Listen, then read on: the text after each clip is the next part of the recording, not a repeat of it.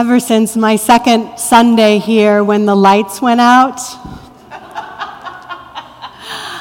I have been daily praying for light to continue to shine in this place, and that the light of Christ would shine not only in this place, but far, far beyond. So if you are a praying person, I hope you join me in that prayer for expansion of the light.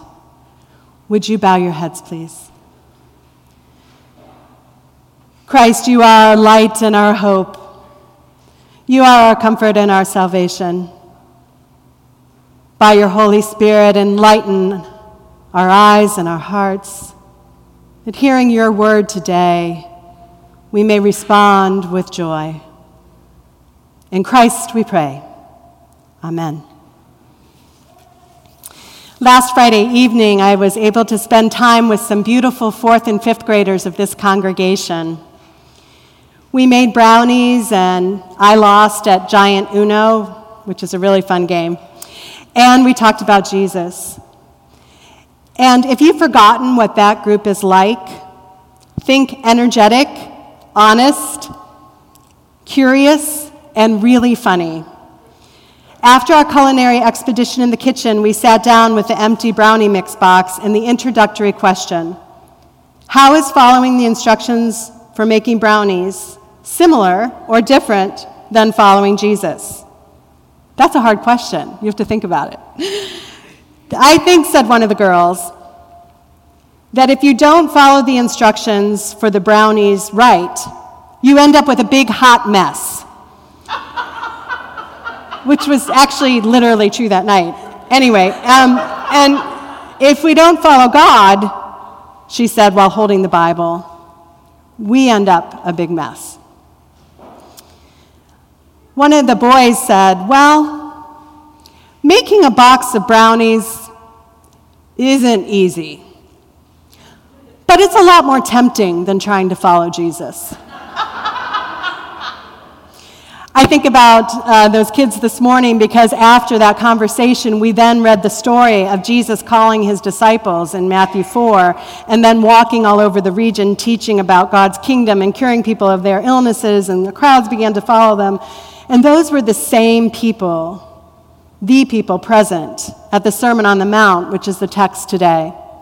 So often, when we come to the scripture text, we envision a group of people that have it all together. These people did not. They were hurting, they were broken, they were in mourning. Some of them were literally hungry and thirsty. And these words of Jesus were for them, and they're for us too.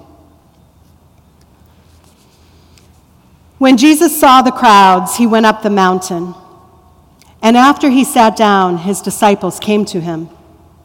Then he began to speak and taught them, saying, Blessed are the poor in spirit, for theirs is the kingdom of heaven.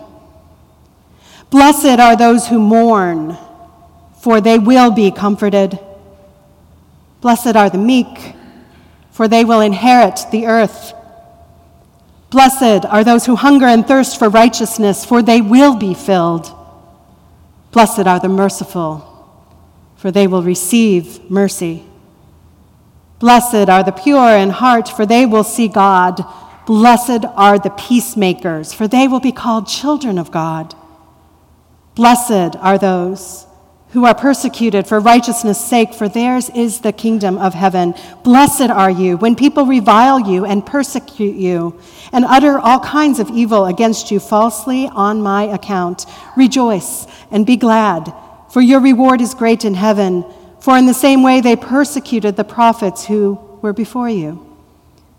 You are the salt of the earth. But if salt has lost its taste, how can its saltiness be restored? It's no longer good for anything, but is thrown out and trampled underfoot. You are the light of the world. A city built on a hill cannot be hid. No one, after lighting a lamp, puts it under the bushel basket, but on the lampstand. And it gives light to all in the house. In the same way, let your light shine before others so they may see your good works and give glory to your Father in heaven. This is the word of the Lord. In 2017, while in Israel studying in West Jerusalem, there was a troubling event that happened on July 14th. That day, we sat down to breakfast and the news that two Israeli policemen had been shot and killed in the area known as the Temple Mount within the walled city of Old Jerusalem, about a 15 minute walk from where we are staying. The Temple Mount is home to holy places of Judaism, Islam, and Christianity, and the area is under Jordanian control within the oversight of Israel. Immediately after the shooting of the police, the Israeli Defense Forces killed the attackers and closed the Temple Mount to everyone while they searched for weapons. And so began a two week standoff with international repercussions over metal detectors and the right to pray in that place, as well as the reciprocal violence resulting in the deaths of young men protesting and a Jewish family sitting down to a meal on the Sabbath. Tensions were high, the temperature was 100 degrees, and the 37,000 people of different faiths living in the 0.3 square miles of the old city found their livelihood disrupted as tourists stayed away and merchants coming from outside the old city weren't allowed in. Our group continued to study that day and the next and next and pray together and listen to narratives from very different people who were learning to live together despite great obstacles to peace. But I have to admit, as much as I love Jerusalem, it was a relief to leave that city under such tension when the program was over and to drive up into the Galilee region where Jesus walked with his disciples more than 2,000 years ago. While the holy places in the old city of Jerusalem are generally covered up with ornate buildings and navigated through crowded and twisting streets, the sites in Galilee are spread out in a rural setting where one can easily picture Jesus teaching and healing and performing miracles so long ago. And one of those places is a gentle slope rising on the north shore of the Sea of Galilee, where a church sits built in 1937 called the Church of the Beatitudes. And here it's thought Jesus sat down, the position of a rabbi, to teach his disciples and the followers, the crowd, the broken, the hurting, the hungry, to teach them the Sermon on the Mount, and specifically this portion known as the Beatitudes, which is just the Latin word for blessing. Jesus had been traveling, teaching, announcing the good news, healing disease, and with good reason he was drawing crowds from the immediate area and far beyond in concentric circles. He was steeped in the Old Testament scriptures, so the form and the language of the Beatitudes are very Jewish in character, very similar to the Psalms and the Proverbs. Blessed are those who walk in the ways of the Lord. Happy are those who follow the law of the Lord. That's the kind of pattern the Beatitudes are in. And after Jesus unfolds this life of blessings, surprising blessings for his listeners, he assures this crowd, this, this broken and beautiful crowd, that they, that they are, not that they will be, that they are the salt of the earth. But that they need to keep using their saltiness for God's priorities in the world. And then he tells them to let their light shine Salt and light, both commodities in Jesus' time, valuable resources to be poured out, to be never hidden. It's, it's not enough to know about God, he's implying. We need to be the activity of God in the world, to be that salt and light in the world. And as I think about how we let our light shine in today's world, I became focused on verse 9 of the Beatitudes, and that's the one that says, Blessed are the peacemakers for they will be called children of God. It can also be translated as Happy are people who make peace, for they will be called God's children. Or in the message version, You're blessed when you can show people how to cooperate instead of compete or fight. That's when you discover who you really are and your place in God's family. While in Israel, one of our places our group visited was in the West Bank, and it was a joint project called Roots it was founded on land donated by a Palestinian family, and there, not just Jews, but Jewish settlers and Palestinian Muslims are learning to see each other, hear each other's stories, and begin to understand that although both peoples have been victims, the only shared future they have is together. Under the establishment of this group in 2014, until then, most of the Jews in that area had never met their Palestinian neighbors, and likewise, the Palestinians there hadn't met their Jewish settler neighbors.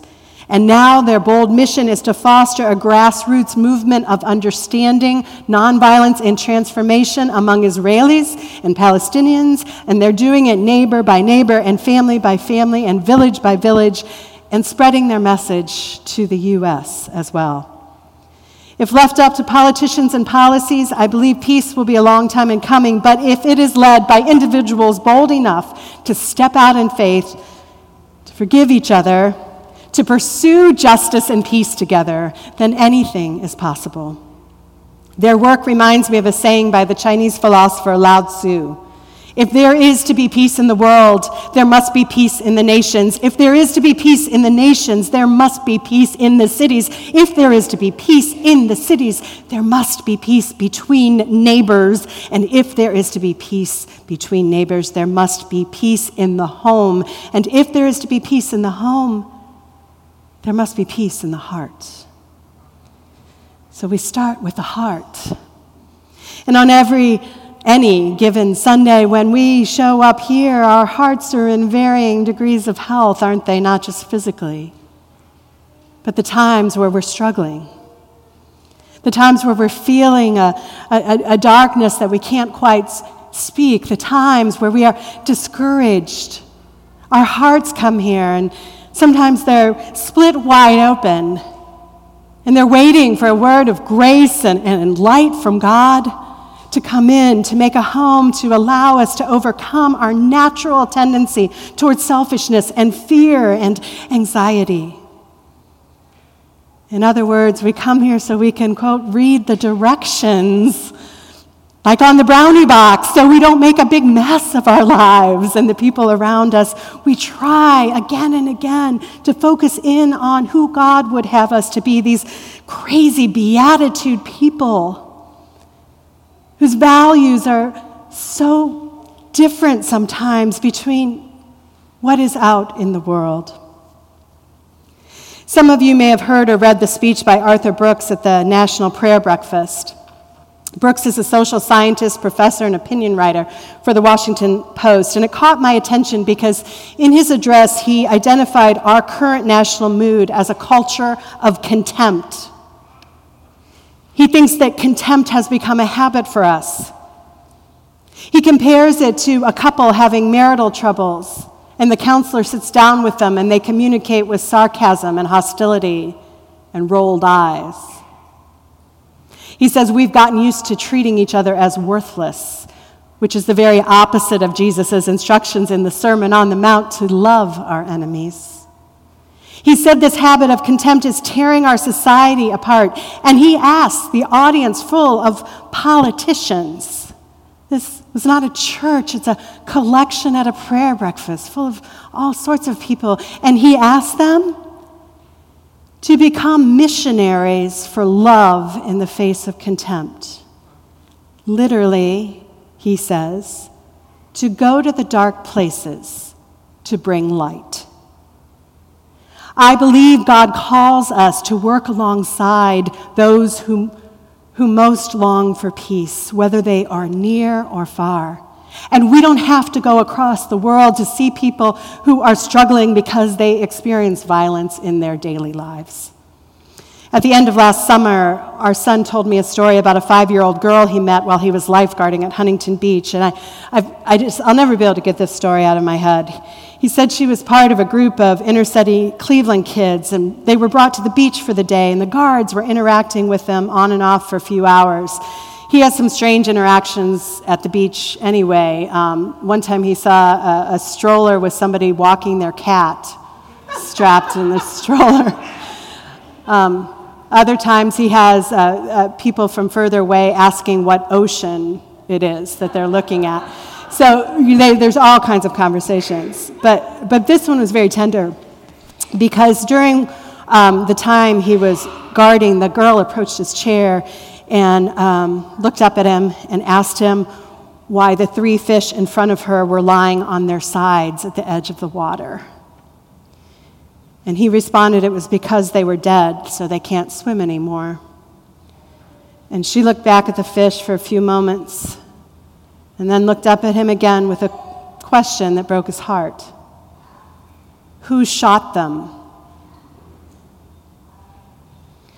Few days after that conversation, there were more stories of heartbreaking violence near and far, witnessed by children, done to them.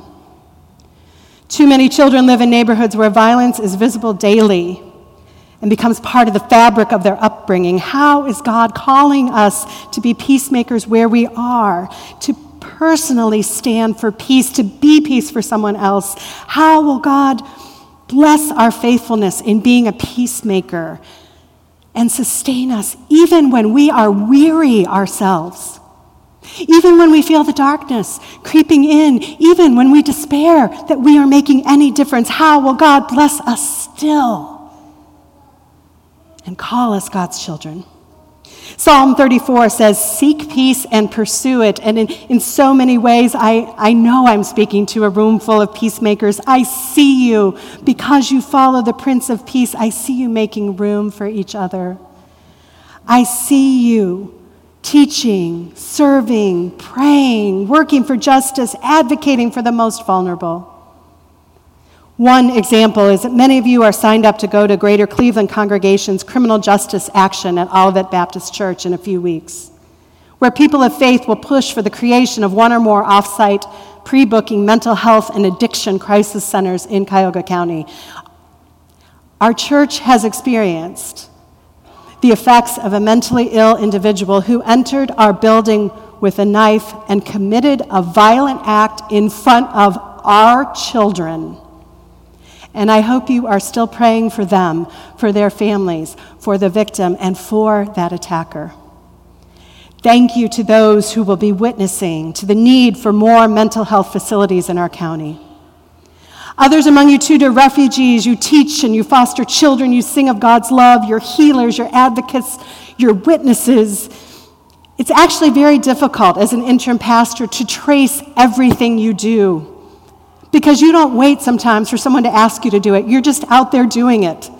I see you in the community. I see your picture and photos of people doing good things. I read your names, and you're, you're out there responding in your faith.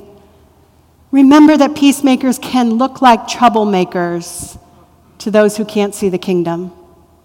Remember that as you do your jobs with integrity, as you practice your faith even when it's difficult. Remember when you tell the truth and bear the consequences. Because you are peacemakers, you travel to other places and learn what it is to be in their shoes, or you read and expand your mind, or you pray for people whom you never meet. You pray for your enemies, and you believe God will answer. You anoint one another for healing, and you lift your voices in protest and song, and you practice your love in families, and you forgive, and that is so hard to forgive. You forgive, and you look for the good and you do good and you don't give up and you stay hopeful because Christ is our light and you are blessed to be called children of God. And in this community of faith where we learn to be Jesus followers from baptismal waters until death, there's room for all of us here. The tireless ones leading the way toward justice and peace, the salt of the earth faithful, the bright lights as well as those in whom the light has gone dim for a bit and who are hungry and thirsty just to get through the day. There's room for you here. Together, we must go into the dark places bearing the light of Christ, and Christ will be our light. Shalom, my friends. May peace shine upon you and within you. Amen.